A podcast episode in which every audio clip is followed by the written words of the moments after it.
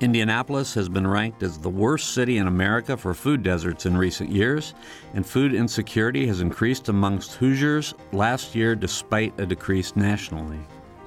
Thus far, this problem has been left up to neighborhoods to address themselves through community kitchens, food banks, and gardens. This week on Noon Edition, our panel will dissect some of the underlying causes of food deserts and insecurity and their solutions after this hour's news.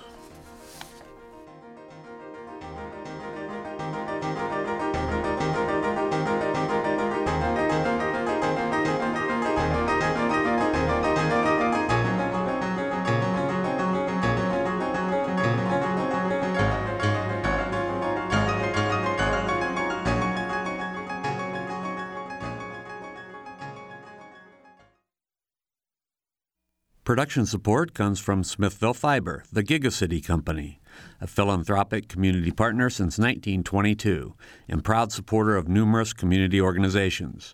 More information at smithville.com.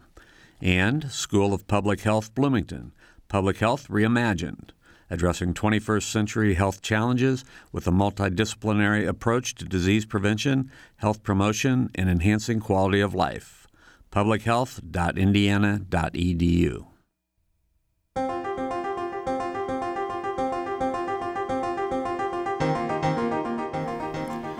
Welcome to Noon Edition.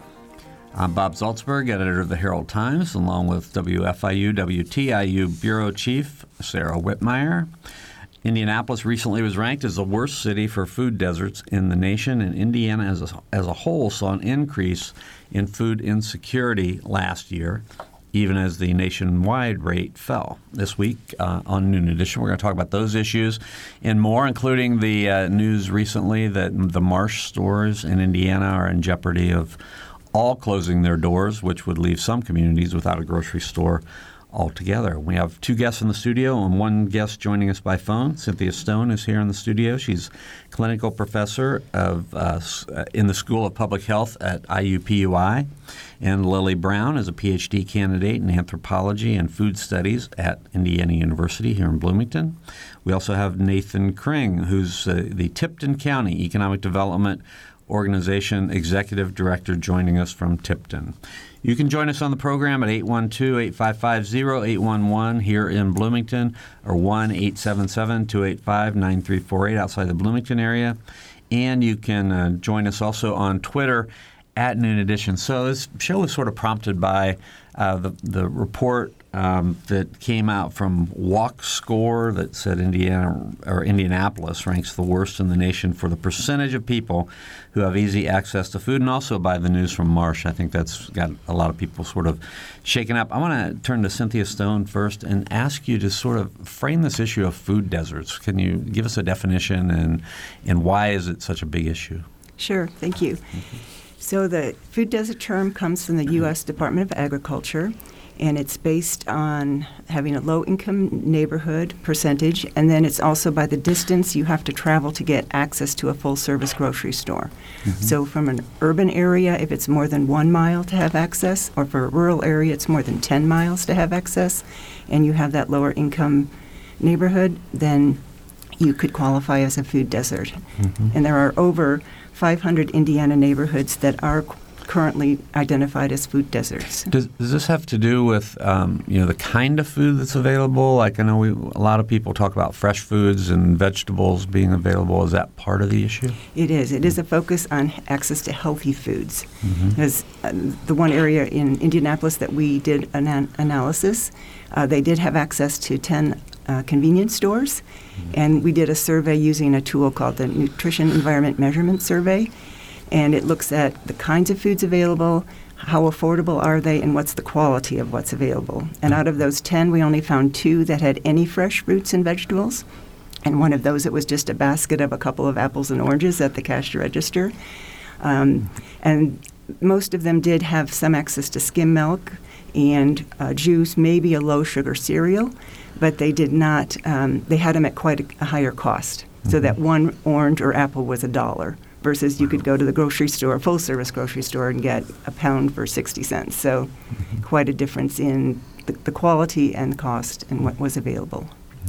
Are food banks, are those figured at all into what we consider a food desert if there's a food bank or a community garden or anything like that in that area? Or No, is that different? it's okay. not. It's yeah, those are certainly uh, other resources that you want to help encourage m- to have that fresh food available, but it's not part of the definition that the USDA uses. So I want to ask Lily to uh, to sort of follow up on that. I mean, from your your studies and, and your interests. I mean, why are you interested in this topic? Um, well, uh, initially, uh, I was asked to speak here about food deserts and I've done some research on food deserts. Um, I think the, one of the m- most interesting issues is the fact that, um, you know, the term food deserts itself is actually a fairly contentious term. The definition is sort of unclear. The USDA does have a working definition, um, but there are a number of social scientists who've uh, problematized um, the concept of food deserts itself. And actually, the term goes back to Scotland. From the, it was the first person to use the term food deserts was in Scotland in like the early 1990s, um, and then the USDA picked it up later. And um, the distance part of it is interesting because social scientists have since started to think about food deserts as more than just a spatial problem, but really a problem of social structure, right? Um, and so when you look at retail location, it's really hard to say what that describes in terms of food security in a particular area. Um, there's a lot of research that shows that low-income consumers may are likely not to shop at their uh, the closest retailer to them. Um, Walmart is a popular choice because the food costs are so low, um, and I think that that's that's what interests me coming here. All right. Well, we have Nathan Kring. Uh, I'm pronouncing your last name correctly, right, Nathan? Yes, you are. Okay, good. Uh, Nathan's from Tipton County, and uh, one of the reasons we have Nathan on today is because there is a Marsh store in Tipton, correct? Yes. And, and it's uh, you may very well lose it. Yes. Uh, we're a uh, 20 mile by 13 mile county, and it is our only um, full service grocery store. Okay. So, what would it mean to you to to lose that store? I mean, obviously, it would have a major impact on your community, and, and you see it from the economic development standpoint. Right. So, from an economic development perspective, it is it is uh, an arduous task at best to attract and retain families when you when you don't have a grocery store in your entire county. Um, but I also see this through a um, a perspective as a resident and um, someone who cares about Tipton being from here. So, um, a lot of, of of Tipton is aging. It's an older community community, and the problem is exacerbated by the uh, our transportation issues. So, we have a lot of senior citizens that cannot drive outside the county. Um, we have a lot. We have a low uh, SES socioeconomic status classes within city limits that cannot um, transport themselves to a Kroger in Noblesville or Kokomo. And it's it's. Uh, I want to hit on the, the convenience store aspect. We use ESRI data, uh, marketing tools to try to figure out who we're going to attract and retain business-wise. And we found out that 3,300 residents of our 15,000 spent uh, $100 or more four times a month plus at a convenience store in Tipton County. And now some of that I'm sure, and that does not count gas. So some of that I'm sure is lottery, t- uh, cigarettes, lottery tickets, etc. But I have to believe that a good majority of that is people that have no access to affordable food that are going to convenience stores and they're purchasing overpriced, um, undernourished uh, goods and services. So uh, it is a big issue for us. Um, without access to good food, uh, um, it definitely um, puts a hindrance on economic development. So, what can be done to get these to get a grocery store to want to stay in a place like Tipton County or come to Tipton County from your perspective as the head of economic development? Well, it's it's important to remember um, that the Tipton branch uh, of Marsh is not closing because um, of a of a micro problem here in Tipton. The Tipton branch was actually very very profitable. Um, the fact that it didn't close among all the rounds of, of of closings is a testament to its profitability and its its staff. Um, it is a very profitable branch, um, but you you know a lot of times you don't want to incent commercial development but in this case, it's something that you definitely need in your community. So we've been very proactive. We do have interested um, buyers. We have interested grocers that are willing to, to come to this market and, and uh, take the demand. The thing we want to look at, and the city officials and I have been working on this, is we don't want necessarily a grocery chain that's going to come in and serve um, and and provide um, you know preservative packed foods, undernourished foods, or um, that lack nutrients. There are grocery chains that are like that that will have uh, generic brands that are usually not good. And if you look at um, people who come from a lower income class, uh, they often have health issues, and that those can often be exacerbated by um, access to those bad foods, like at convenience stores or lower end chain grocery stores. All right, we're talking about food deserts and um, food ins- insecurity today on Noon Edition. We have three guests Cynthia Stone and Lily Brown are both here in the studio. Cynthia Stone is clinical professor of the School of Public Health at IUPUI, and Lily Brown is a PhD candidate in anthropology and food studies at IU. And you just heard Nathan Kring, who's Tipton County's Economic Development Organization Executive Director. If you want to join us on the program, 812 855 0811 in Bloomington or 1 877 285 9348 outside the Bloomington area. And you can also follow us on Twitter at Noon Edition. So I wanted to, to follow up on Sarah's question and ask it in more of a, I guess, more of a macro way. I mean, food deserts or the, the term food deserts has come to mean a lot of neighborhoods, a lot of low income neighborhoods. And, you know, this is sort of, in, in a lot of ways, it's an economic problem. If, if it's, our, our, we do live in a capitalist system, and if people aren't profitable with a grocery store in a particular neighborhood, they move out, and that creates this this vacuum. Um, what kind of broader solutions might there be? Can you suggest some things? Well, one of the things our study in the Northeast neighborhood was to do was to help inform a city council, Indianapolis City Council, um, referendum that the councilwoman proposed for a tax increment financing district to be put in this neighborhood as a way to encourage a grocery store to come. There's also across Indiana, it's called the Healthy Food Financing Initiative, and that's through the Indiana Healthy Food Access Coalition. And it's the same kind of things, trying to make um, financing available.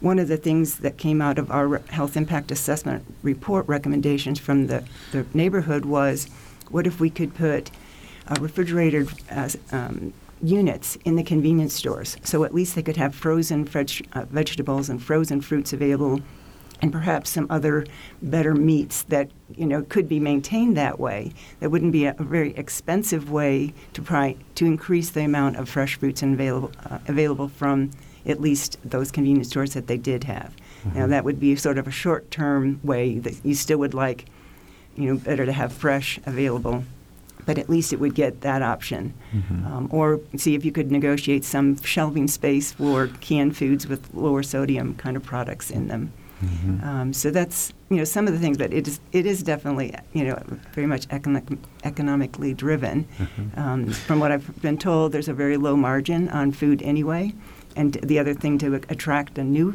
grocery store, you almost have to guarantee a gas station can be put there or some other uh, stores, a pharmacy perhaps within the store to, to, to get that you know traffic coming in and uh, sort of higher margins. or a, a Starbucks right, a lot of grocery right, stores have exactly. those. Nathan, I wanted to ask you to, to follow up on that because um, Cynthia had a couple of terms that are very familiar in the economic development world, uh, a TIF and, a, and the Healthy Foods Financing Initiative. Can you, you explain what, what those kinds of incentives are?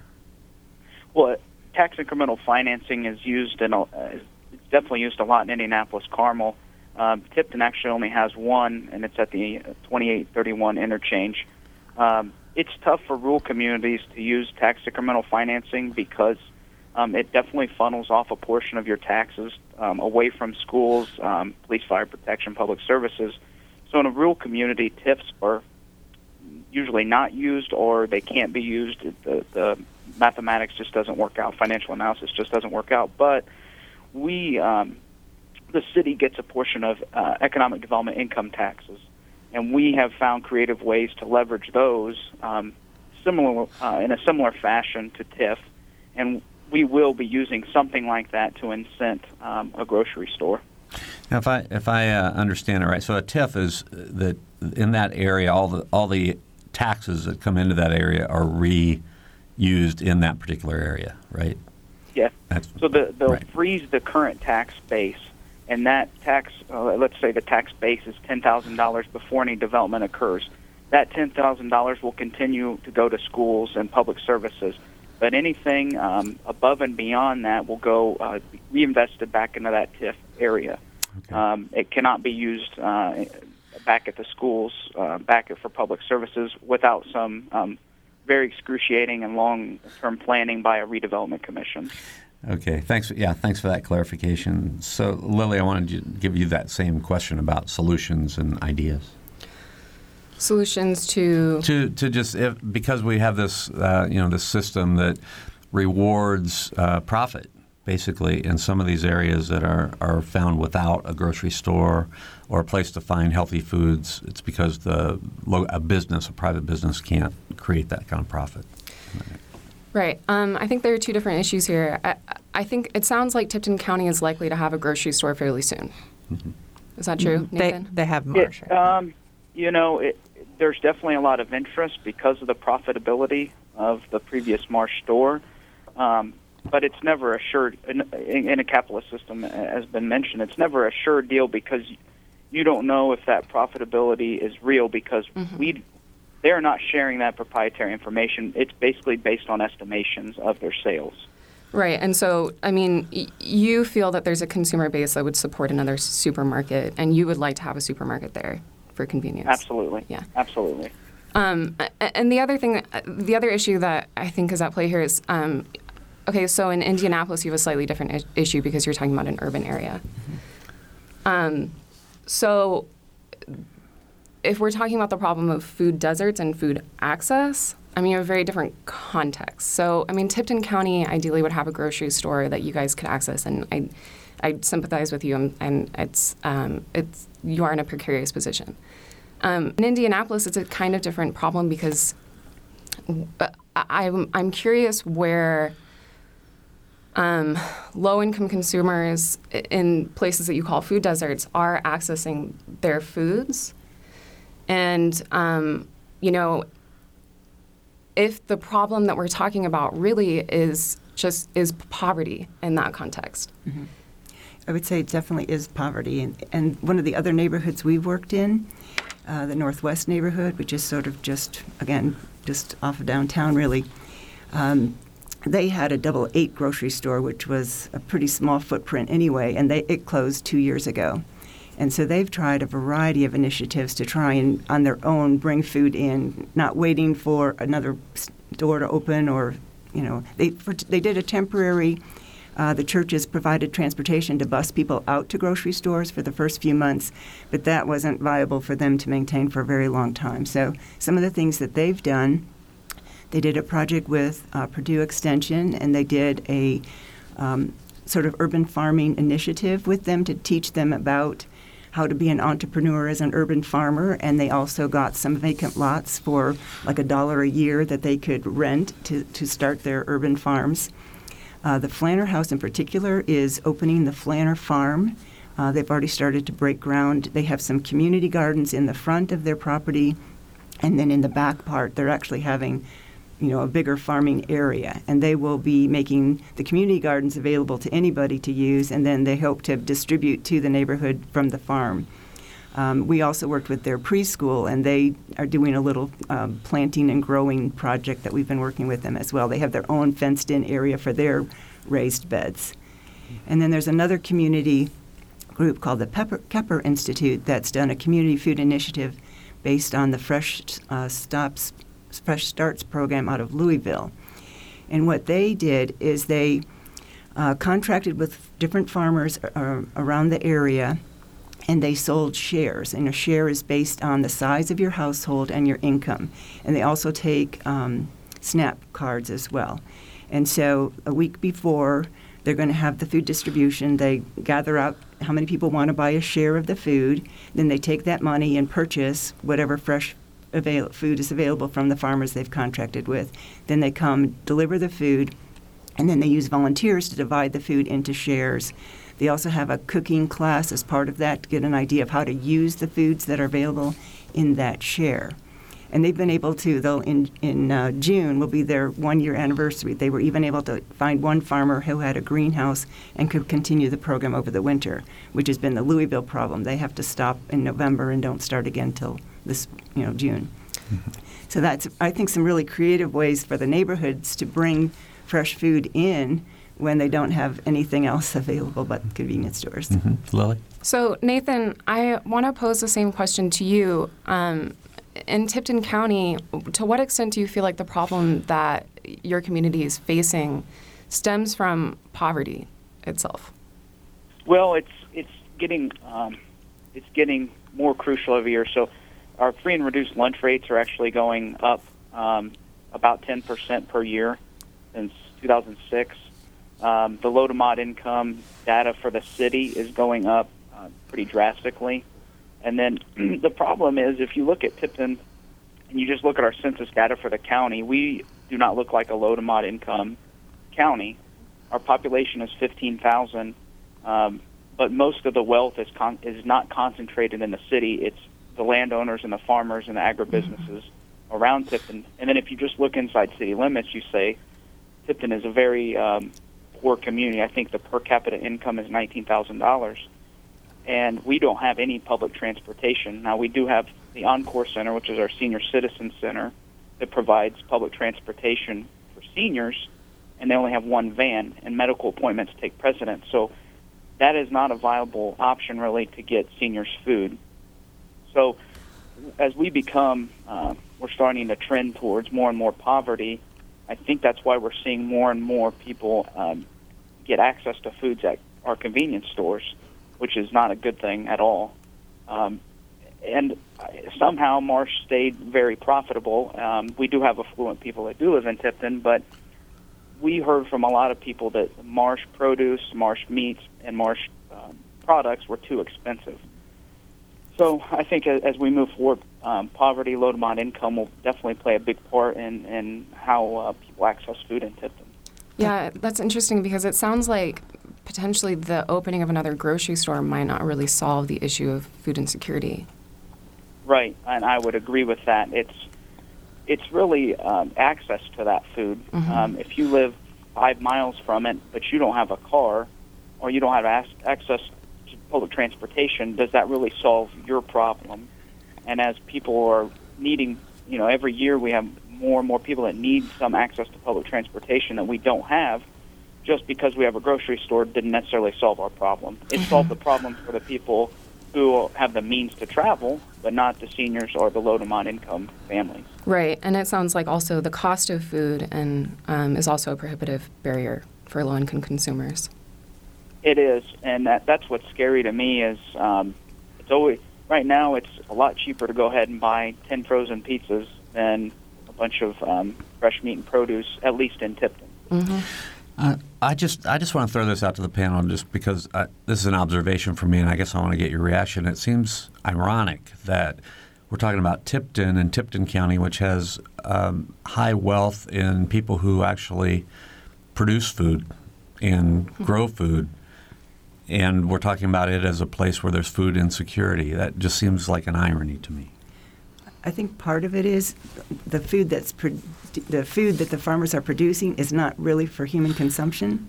It's been more for, you know, cattle and, and others. So we, we don't have as much fresh food produced for human consumption as, as you might think. Okay. The- I would. That's completely accurate. Okay. Um, most of it is uh, feed corn that is made into things that um, maybe we eventually will eat, but it's not consumed readily. And um, you know, we do have one of one of the larger food processors in Tipton, um, located in city limits. But again, that is not processed here and then served locally. It's shipped out nationwide to chain restaurants. Okay. Well, I I understand that, and you know, I'm I'm I don't want to sound really too naive, but it's still an, an area where food can be grown, as opposed Right. to like an inner city neighborhood where it's really difficult to find the land where you could actually grow enough food to support people. Right. So what you're saying is like, why not find that niche to have a large scale produce farm or something maybe in its place and I, I guess that's what I'm saying. something, something like Right. that. Right. I agree that it's it is ironic. I was actually thinking about that earlier today. That a, a county known for agriculture is struggling with food, mm-hmm. and and just the irony in that concept. But it, out of this, um, I, I would call it so, somewhat of a tragedy. In Tipton is born. A lot of people are starting to come forward, and we have actually in the front of my office, uh, a young man is going to try a vertical grow farm using hydroponics. Um, the community gardens that have been discussed. These are all ideas that are starting to really come um, to light, and I think they're really going to be implemented because Tipton does a very good job at coming together in times of, of trouble. So I think out of this, you're going to see born a lot of unique ideas. A lot of people band together and say, well, why can't we just grow this on one of the 50 FEMA lots that the city owns? Why can't we have vertical grow farms? Why can't we just produce this here locally and and get that access to those seniors and those families that need it?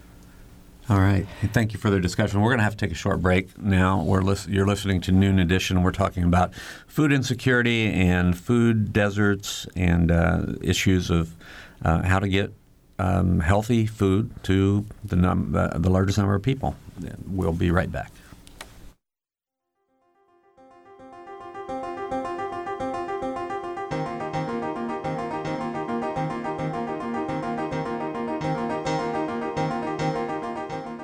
This is Noon Edition on WFIU. Production support comes from Smithville Fiber, online at smithville.com, and IU School of Public Health Bloomington, online at publichealth.indiana.edu.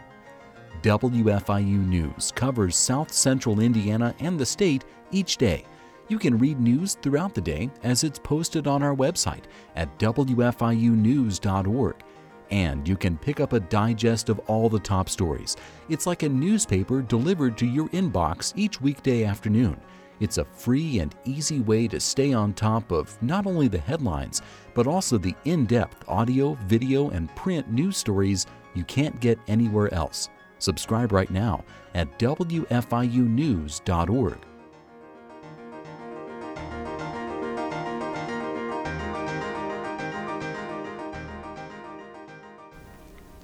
Welcome back to Noon Edition. I'm Bob Zaltsberg from the Herald Times, along with Sarah Wittmeyer, the WFIU WTIU News Bureau Chief. We have uh, three guests with us today, and we're talking about food insecurity and, and issues that are related to that. Cynthia Stone is a clinical professor in the School of Public Health at, Indi- at IUPUI. Uh, Lily Brown is a PhD candidate in anthropology and food studies at IU in Bloomington, and Nathan Kring is Tipton County Economic Development Organization Executive Director. If you have questions or comments, please phone us at 812 855 0811 in Bloomington or 1 877 285 9348 outside of the Bloomington area, or you can follow us on Twitter at Noon, Noon Edition.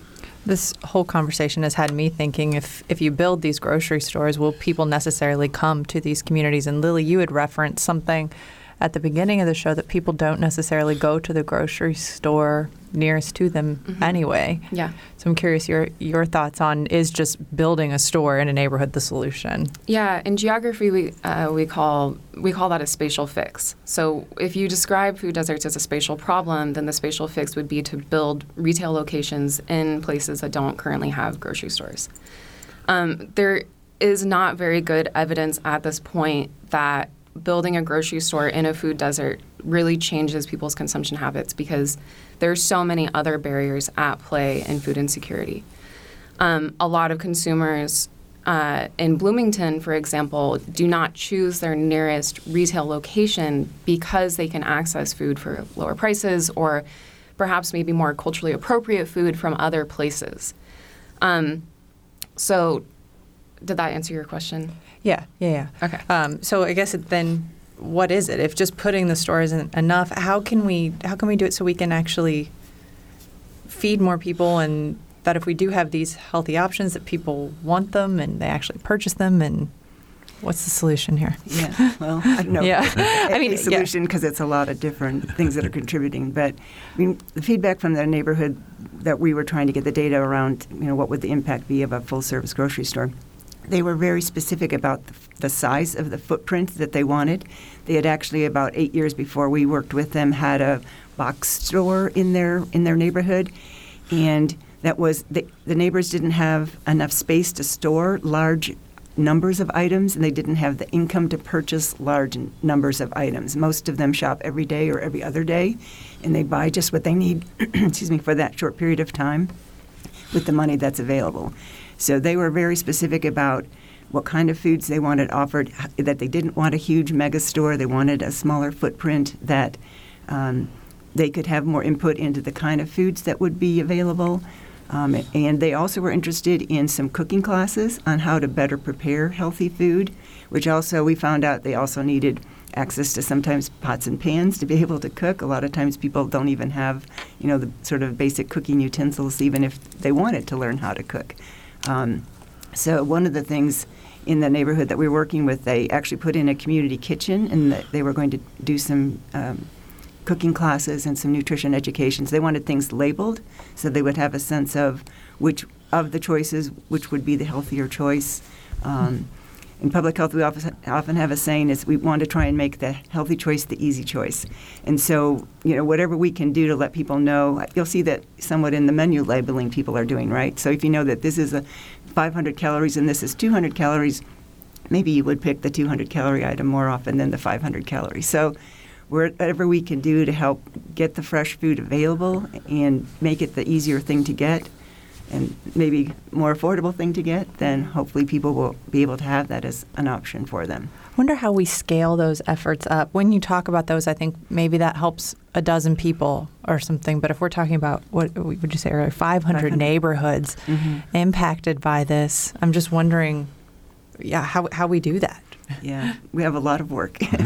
Well, to and, and it's such a. I mean, I think we've all you've all identified the fact that it's a multifaceted issue. Yeah. I think one thing that, that Nathan has brought up a couple of times, and I'd like Lily's feedback on this too, is the uh, transportation issue.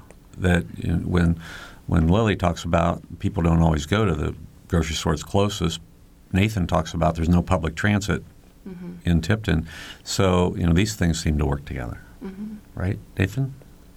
I agree, and uh, I, I'm not an expert like uh, like the other two guests. Um, certainly not even close. But um, I do have you know some thoughts, and the way the state has restructured education, um, our schools have had to make concessions, and by and large, those concessions have come um, in one way by cutting home economics class. So for a decade and a half, maybe a little more, we have not had home econo- economics class. So what you have is um, a generational and societal problem in Tipton where it's an, it's education about food. It's well, I eat this because mom and dad served it to me, and and more than likely they're going to do the same thing with their kids, but they don't really understand the nutrients or the diet the dietetics behind what they're consuming. Um, so what you'll see in Tipton uh, is um, a lot of people will buy five or six fountain cokes a day without a without a second thought not knowing that I could take that six dollars I just spent and probably buy something a little better for myself.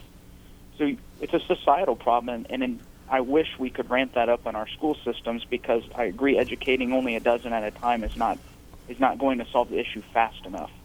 So in Tipton, I would love to see us get back into the, um, you know, teaching our kids and our children about um, nutrition because it's it's definitely lacking, and it's being reflected in dietary choices by our kids and young adults. Um, Nathan, first, I have to disagree with you. I think you are an expert on this issue. Not Um, even close. I only know what my wife tells me, and she is a graduate student at IUPUI in public health. So I That's great. Um, and and you know, in the social the the work that's been done from a research perspective, uh, would actually agree with you that cooking skills are one of the greatest barriers um, to food security, um, and and that's in the U.S. and also abroad.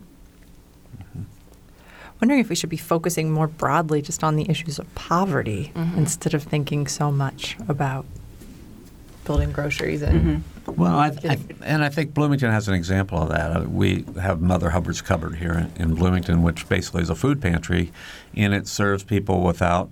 It's mostly low income people, virtually all low income people, but there are no means tests or anything like that. But they're very focused on healthy options and they're very focused on education. So you're familiar with that, Lily. Have you been there? Uh, I have not. Not okay. All right. Well, you should study it. You should look at it. How, I mean, how can we improve?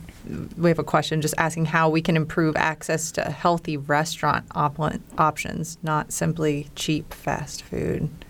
Do you have any thoughts on that, Cynthia? Uh, there's there's a term that's been sort of coined because what what you see ironically also in some of these neighborhoods are fast food is is what is available, right? Right. So we sometimes call those food swamps because the opposite of the desert, they have food, but it's not again always healthy food. Um, and we do know that all of these things contribute to more chronic disease in these same populations. They have higher levels of obesity, so then they have higher levels of cardiovascular disease and diabetes. So, you know, we're compounding, you know, negative health effects by the, the food access that people have as well. Um, yeah, uh, we're there's a a lot of initiatives going on to try and look at, you know, how do we make healthier communities? And so all of these issues are, are important to consider. You know, are, are people able to work? Do we have a healthy workforce that can go to work? Do we have an educated workforce that can do the jobs that are required? So, I mean, they're all huge issues, and they all compound the, the issues, the problems that we're talking about today. I think there's another really interesting point to be made here, which is that, um, you know, for McDonald's, for example, is actually not a very affordable option for people, for low income con- uh, consumers, at households. Okay, so it costs $28 to feed a family of four at McDonald's. For most people, that's more, that's a lot of money. And so actually, the, the consumer base for McDonald's is actually um, middle cl- or middle income, low to middle and middle income consumers, and not necessarily low income consumers. I guess I have just a follow up to that, though, is like if, if you're saying, Cynthia, people don't even have kitchen utensils, when you consider the investment it might take to cook a meal, then McDonald's might look pretty good in terms of the, the out of pocket cost in that moment. Yeah. But like I said, I mean, $28 is a lot of money to feed a family of four. Right. Yeah. Right. All right. If you have questions or comments, 812-855-0811 in Bloomington or 1-877-285-9348 outside the Bloomington area. And you can also follow us on Twitter at Noon Edition. Uh, you know, Bloomington is kind of a unique situation, I think, when it comes to this. Although, you know, there are certainly pockets of Bloomington where there are a lot of low-income people, and um, one of the Marsh stores that has already announced it's going to close no matter what happens. I get, well, I guess it's going to close if they're they're both going to close if if they don't find a buyer. Would create an area that could be considered um, an area where there aren't many options up there. But Bloomington, by and large, has you know a lot of a lot of places that do grocery stores, uh, a co-op, Blooming Foods co-op, that do have a lot of healthy options. And it it just it seems to me that all of and all of the places that are selling food are starting to understand this need to sell healthier foods. If it's a grocery store, someplace that sells at the retail level, so uh, you know you think about. Sam's Club or a Walmart, they're going to have areas where they actually do have healthier food options. So is this more or less, you know, how the educational piece seems to be very important because even places that have lower prices, they're going to have healthy options as well if people are willing to buy them. So that's a long statement, I guess, that I want some reaction to. I, Well, I'll go ahead and jump in then. I, uh, you know, when I when I took over the economic development organization, we had two major problems in the county: aging population, aging declining population, and um, a growing low to mod income um, demographic. So we thought, how can we fix that? And it really comes back to education as a whole. If you look at more educated, uh, more they're often more affluent communities and those more affluent communities have whole foods. They have access to organic foods. They have the means to um, access those foods. So we thought, what better way in Tipton County than to just make education as a whole a priority? So whether it's robotics, um, cooking classes at our Boys and Girls Club, um, community gardens, um, engineering classes after school, we've gotten grants to cover all those, and we think that that will yield um, big returns in a decade or so. So it really is, to me, it's a societal change. You have to, you have to teach now. It's kind of like planting trees that you might not ever sit under. There will be generations in the future that will. So you have to educate now, not just about food, but really about everything, because um, just giving access. If I built a Whole Foods with um, cheap food in the middle of um, a low SES community, it doesn't necessarily guarantee that those people are going to go there and shop. And it kind of comes back to the McDonald's question: is there's such a satiation factor with that food that those people really they become addicted to McDonald's. If I can go and buy three things off the dollar menu and I'm a poor person and I get a great deal of satisfaction because of the chemicals in that food, I'm probably going to keep going because it's cheap and it, it fulfills my immediate need. But long term, there's definitely some big health question, uh, health problems. Mm-hmm. You brought up, I, uh, I think earlier you asked me about, were you asking me about the the Hoosier Hills Food Bank? No, it Mother was Hubbard's. Mother Hubbard's Cupboard. Yeah. Yeah, I'm sorry. I have been to Mother Hubbard's good. Cupboard. Yeah, right. and um, and they do have cooking programs that are tremendously success. I mean, I- I think they're successful, and, um, and I think that that's something that we can do. Is I, I- don't know, Nathan, if you all have something like Mother Hubbard's Cupboard or the Hoosier Hills Food Bank, or a place where the community is coming together to create, um, you know, uh, a food culture around cooking. Uh, not it's not really based around cooking. We have uh, food finders uh, comes once a month. We have several food uh, pantries and um, that do very well. But again, the problem too it, it comes back to education because a, a lot of times people that donate to food pantries actually do more harm than good. They'll simply go through their cupboard, take all the high fructose corn syrup canned, high sodium canned goods, and say, "Well, I'll just donate that," and it really doesn't do any help for the people that need it most. One of the things that we're doing is a small pilot project with a preschool program because part of the literature is saying, yeah, we got to start sooner with the education. By the time they even get to school age, their tastes are set and what they want. So we we called it our our food forest project to try and prevent obesity in this neighborhood. And so we found a little curriculum called um, How It Grows. And so they've been kids have been learning about how food is grown, and they've also been doing food tasting. Like they had never seen a whole pineapple before. Um, they just have seen it as little squares that they got served. They'd never seen pears. They brought in like four or five different kinds of pears. They had no idea those were all pears. They'd only knew a little square pear from the fruit cups. So um, all year they've been doing the different tastings of fruits and vegetables, and then they had an opportunity to grow seeds. And now, as I said, they, they're planting them in their raised bed gardens, and they're going to take care of them. Um, but they they have now learned the names of the fruits and vegetables. They recognize them, and they, they go around showing their muscles because they're eating their vegetables. And and hopefully, we're you know sending some of the literature home to the parents, and we, we want to do a follow up to see if this has changed what they're asking for at home. Um, and if they're maybe you know starting to want to have some of those fruits and vegetables at home as well, and we're going to move it into looking at whole grains and um, meat sources as well, because this this Flanner farm is also going to raise chickens and goats, so we'll have a chance to see where some of their protein comes from too. You reminded me. I remember the first time I think I had a, a bite of fresh pineapple versus the stuff that comes out of a can. It was quite an eye-opening experience. Uh, we have a phone call from Terry, who's from Bedford. Terry, go ahead.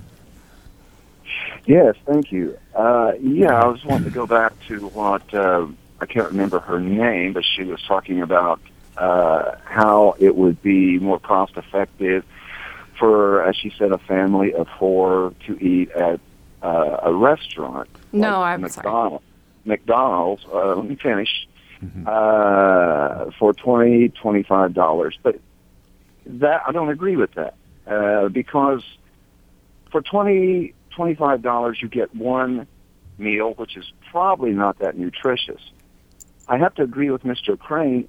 If people would, uh, as uh, school kids uh, in home economics, that they would reinstall home economics and learn how to cook, learn nutrition.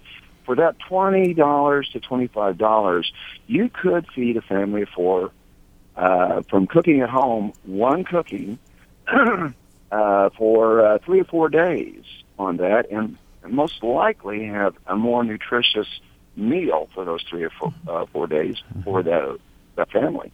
Terry, I Terry. think you and Lily are on the same page, actually. Yeah. I, yeah, I think you misunderstood me. What I was saying is, and I wasn't comparing McDonald's to other types of restaurants. I was comparing McDonald's to cooking at home, and that um, yeah, McDonald's is really not an affordable option, and that cooking at home generally is more cost effective. Yeah. Well, the option the option of nutrition though in restaurants these days, not to mention the cost factor of eating uh, in a restaurant these days, even like McDonald's. Uh, most people can't afford it these days. Mr. Crane was talking about the, the median income in Tipton. Uh, if you got a family of four, nineteen thousand dollars a year, that doesn't go very far uh, when you consider all the other uh, necessities that you need uh, to sustain that family. Uh, this, and, uh, and one other thing about the food banks, which are really uh, a great blessing to um, most Hoosiers these days, uh, they seem to be getting uh, food that uh, I can't remember who, mentioned it, but it really isn't that nutritious. They're getting like uh, candy and cookies and high, like somebody said, high sodium canned goods and fresh vegetables and meats. Really are becoming a, a premium, a very much a luxury item when you go to these food banks. Now, Mother Hubbard's Cupboard is a bit different. They do focus on nutritional food. But uh, I think, you know, like Mr. Crane said, uh, reinstalling the home economics uh, courses in schools, learning about nutrition, learning how to cook, learning how to take something and prepare it is very essential uh, you know, it's it's cost effective too. So that's my thought. Okay, thank you, Terry. I think we got a few reactions in here. Lily, do you want to? Did you have anything you wanted to, to add? Uh, yeah. Um, so I'm a graduate student. I make fifteen thousand dollars a year, um, and I have, you know, access. I sometimes go to the hub to get food, and I think that what's most striking to me is that actually they do on a regular basis have uh, fresh fruit and vegetables, particularly vegetables. Um, and so I'm not really sure. I, I know that like sometimes at the hub, someone people will bring in cookies and cakes and other things. Um, but I'm not sure that really uh, that the that there are that vegetables are a luxury item in, in that case. At grocery stores, they certainly are. Well, I think also um, perhaps what what our caller was talking about, uh, Hoosier Hills Food Bank, and Julio Alonso is the director there, and Julio will talk about how you know they need to get more fresh fruits and vegetables in, but of Yeah. course they're dealing a lot in non-perishable foods Yeah. when they're getting Agreed. donations. So, you know, Julio, I think, and the folks at the Hoosier Hills Food Bank that, that serves Lawrence County, where he was calling from, um, I think they're very well aware. They wish they could do better with fresh foods and vegetables, but it's just hard to get those donations. Yeah, and it's great that a lot of farmers, you know, um, the farmers who do make the effort to take the produce that they are unable to sell to the food bank and, and, and to the hub are greatly appreciated. All right, we just have just a few more minutes, five more minutes. If you want to give us a call, slip in a call. It's 812-855-0811 in Bloomington or 1-877-285-9348 outside of the Bloomington area. And at Noon Edition is the Twitter address. Cynthia, I have a question which might be just completely out of left field, but I'm wondering if you've looked at all into some of the delivery services that have, that are starting to become really popular on Amazon and lots of different apps. Do you see those as fitting into this at any point in, in the future? I haven't looked at those individually, although um, the, there was a delivery service that was part of the Indy Food Council Food Access Task Force that was on for a while. Um, and one of their issues is it's still fairly expensive to use that service because you are paying for the delivery. Uh, they were working to see if they could get um, access so they could do SNAP cards or EBT benefits as a way to help pay for the deliver, you know, the food. Um, and that ran into some issues, so it, it didn't go forward. The, the last that I, I, I knew of. Um, so yeah, I think again, if people don't have transportation, if the food can come to them, that's great. They still need to know how to fix the food and you know how which ones are you know going to give them the most nutritional benefit. Um, the other thing I was going to just mention too is that there we still have some restrictive policies for some of these options that we might want to get into. Um, for instance, some of the neighborhoods we've worked with have looked at wanting to do more like a mobile market, or you know, again with these farmers that they're dealing with, is there um, a way to help circulate the excess Uh, maybe even after the, some of the farmer markets are done, they don't have to haul all the food back when pe- other people still need the food. But there are some restrictive policies on some of those activities. So I think, you know, there are the things that we can work on from the policy realm as well. Yeah, let me follow up on that. Any of the three of you have any um, any, any particular pet policies that you wish would be that, that our lawmakers would, would take a look at on the federal or the state levels? Nate, Nathan? Well, uh, I, uh, Indiana is a very uh, Republican state, and I'm a I, I call myself a Goldwater conservative, so I have no illusions of grandeur that they're they're just going to all of a sudden implement the policies that I would like to see, especially with home economics. Um, They've shown no indication that they're going to reverse their their current path on education, but um, you know, I guess some of the things that bother me is uh, it come kind of comes back to the McDonald's thing. It's a my background is in business. I do have an MBA from IU. It's consumer behavior problems. So they see McDonald's and they see the per unit price as maybe a dollar or four dollars for that meal. But when they go to the grocery store, they see the bag of chicken for ten bucks and the vegetables for another ten, and they think well, that's twenty dollars for my meal. They don't break it down in a per unit price. So some of that is informational restriction. I think um, that is not available to, to the consumer. It's also an education problem, but you can definitely see how um, information is displayed in grocery stores. is It's very asymmetric. They ne- don't necessarily want the consumer to know all the ingredients um, very readily. They don't want them to see what the price is per unit very readily. Um, and that's all, to me, as a policy problem um, and consumer behavior problem. Okay, we're going to have a quick comment from Rachel from Orange County. She's on the phone. Rachel? Um, yes, I just was listening to this, and I appreciate all the information. But I wanted to say that I've um, I've been dealing with um, food bank food and Hoosier Hills food, and it's just very high sodium and very high sugar. So it's it's very unhealthy. I end up bringing half of it back. The peanut butter always has hydrogenated, and I've been off hydrogenated anything for ten years. Mm-hmm. So I think it just adds to this whole problem of poverty-induced ill health in America that is just epidemic.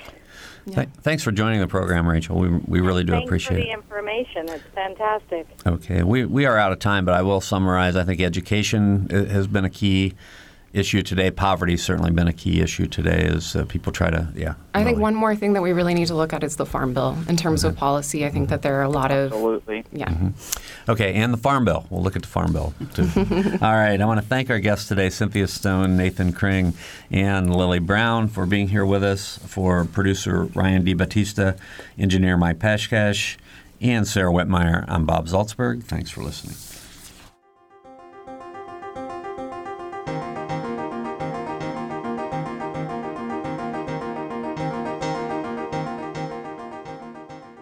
Edition is a production of WFIU and the Herald Times.